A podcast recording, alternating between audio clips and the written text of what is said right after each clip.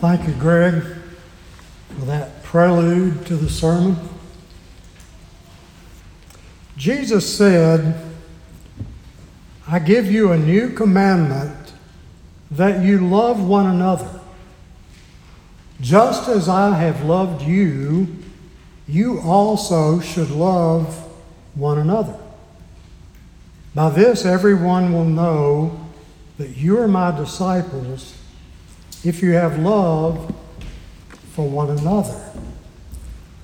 That's one of those passages like John 3:16 or the Lord is my shepherd, I shall not want, or Easter where we think, well, we know what the preacher's going to say. This is a good time for a nap.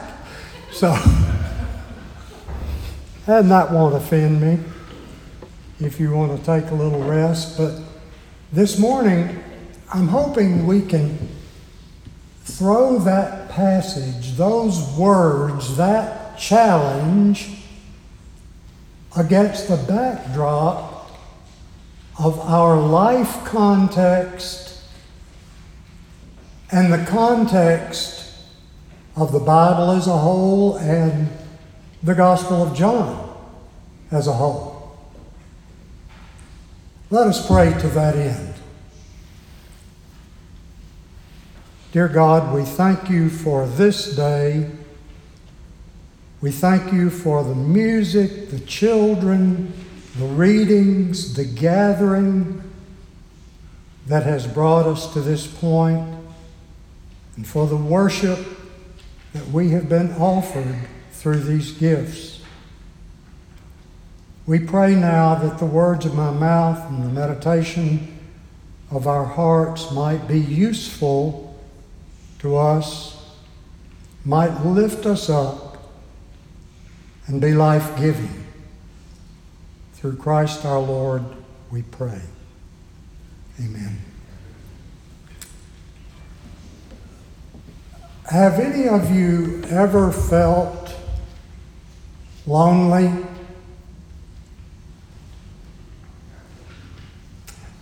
Do parts of your lives feel lonely right now?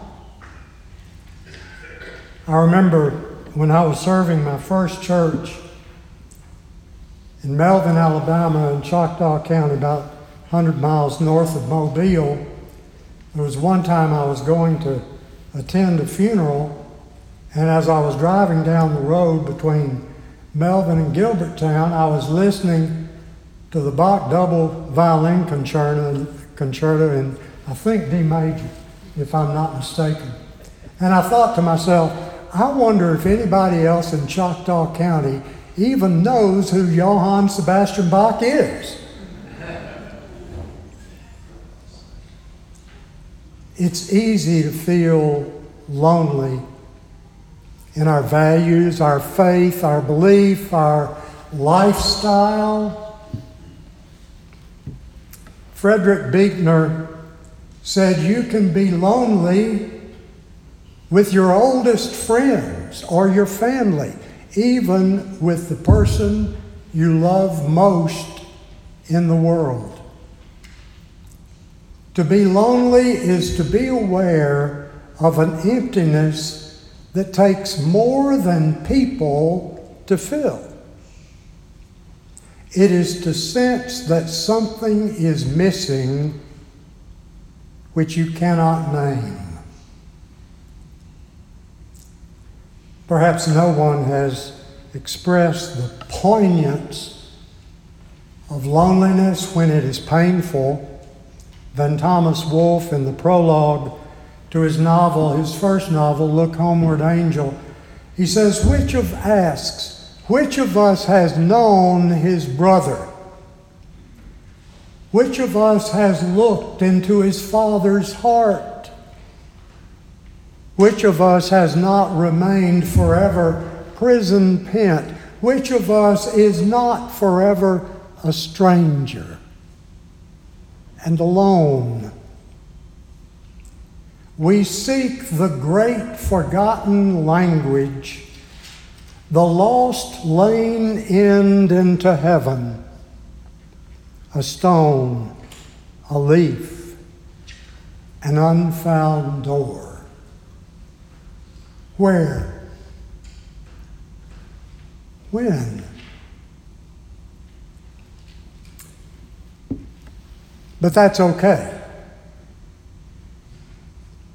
Because we have become experts in our society of pouring all kinds of addictive and anesthetizing stuff into our lives to hide and assuage our loneliness. We love power. And if we're powerful enough, we may feel like we can hide our loneliness. And we love privilege. This morning, when I looked into the mirror, I saw the epitome of privilege in America. I am a white male person, a little on the old side, so that may take a few points away, but I'm the epitome of white privilege. And we love to be privileged. We love to hide our loneliness beside, behind our privilege. And sometimes we like to hide our loneliness behind our possessiveness. We like to claim our lives, our families, our country, our church as belonging to us. Not God, but us. It's ours, it's mine. Like Gollum concerning the ring. It's mine. All mine. And so, in those ways, we can try to hide our loneliness. But we can come to the end of our lives as the sun begins to set on our days, and we may find ourselves asking, with Peggy Lee and her song, Is that all there is?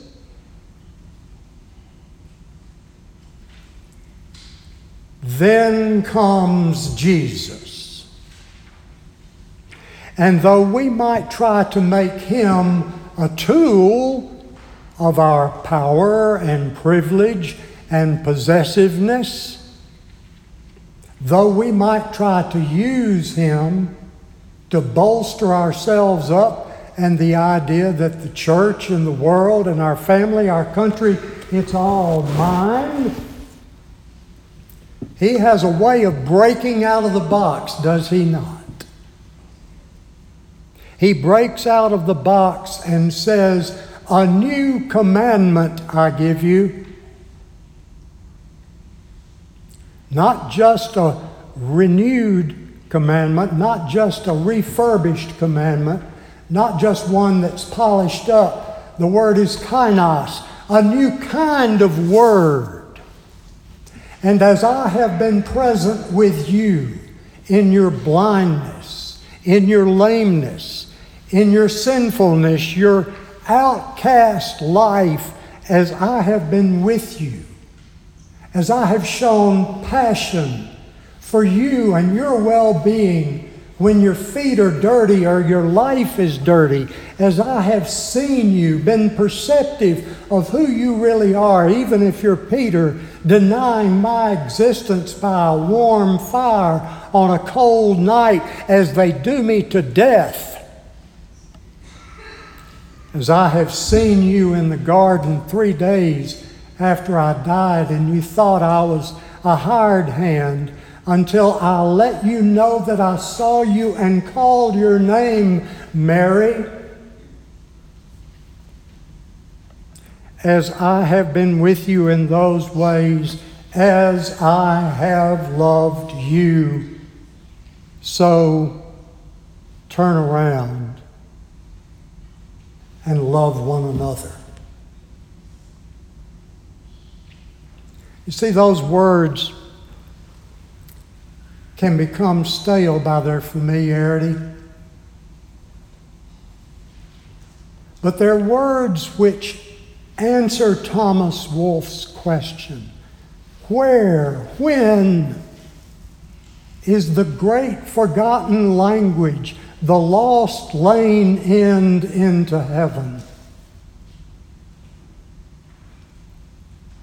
As I have loved you. Love one another. It's a, it's a, it's a challenging, it's a high calling to you and to me and to the church, the body of Christ on this earth. For it's an invitation, as Martin Luther said, for us to be little Christs to each other. To extend Christ to each other, regardless of what our privilege or power or possession happens to be, but to embrace each other as the beautiful, wonderful children of God. We really are. Do you know the play, Our Town? Do they still read that as seniors in high school, I hope? No, they don't? Okay, well, shucks. Uh, you know, that's a shame. You ought to go back and read it or watch one of the movie versions. In that play, are three acts written by Thornton Wilder concerning Grover's Corners, New Hampshire, around the turn of the century, turn of the 19th to the 20th century, that is. And in the play, Emily Webb falls in love with and marries George Gibbs. And they have a wonderful budding romance and they have a wonderful early marriage and marriage ceremony and so forth. And then Emily becomes pregnant. And then tragically, she dies in childbirth. But in the third act of the play, she goes back to earth. She's given one day to go back, and she finally chooses her 12th birthday. And during the day, she turns to her mother and she says, Mama, Mama, it goes by so fast. Mama, we're, we're all together. Mama, let's look at one another. And then she turns to the stage manager and she says, It goes by so fast. And She says goodbye to Grover's Corners, to Mama and Papa, goodbye to clocks ticking and Mama's sunflowers, and food and coffee, and new iron dresses and hot baths, and sleeping and waking up. Oh, earth, you're too wonderful for anybody to realize you. And then she turns to the stage manager and she asks, Do any human beings ever realize life while they live it? Every every minute.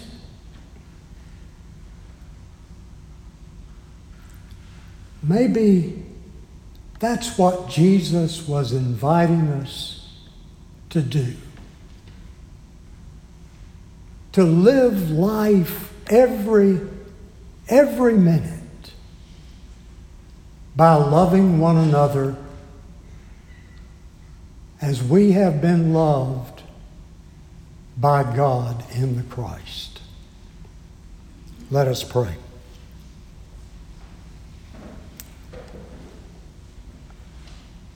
Dear God, you have been mother and father brother and sister, friend, companion, healer, and teacher to us. Grant, we pray, that we might be to each other what you have been to us. Through Christ our Lord, we pray. Amen.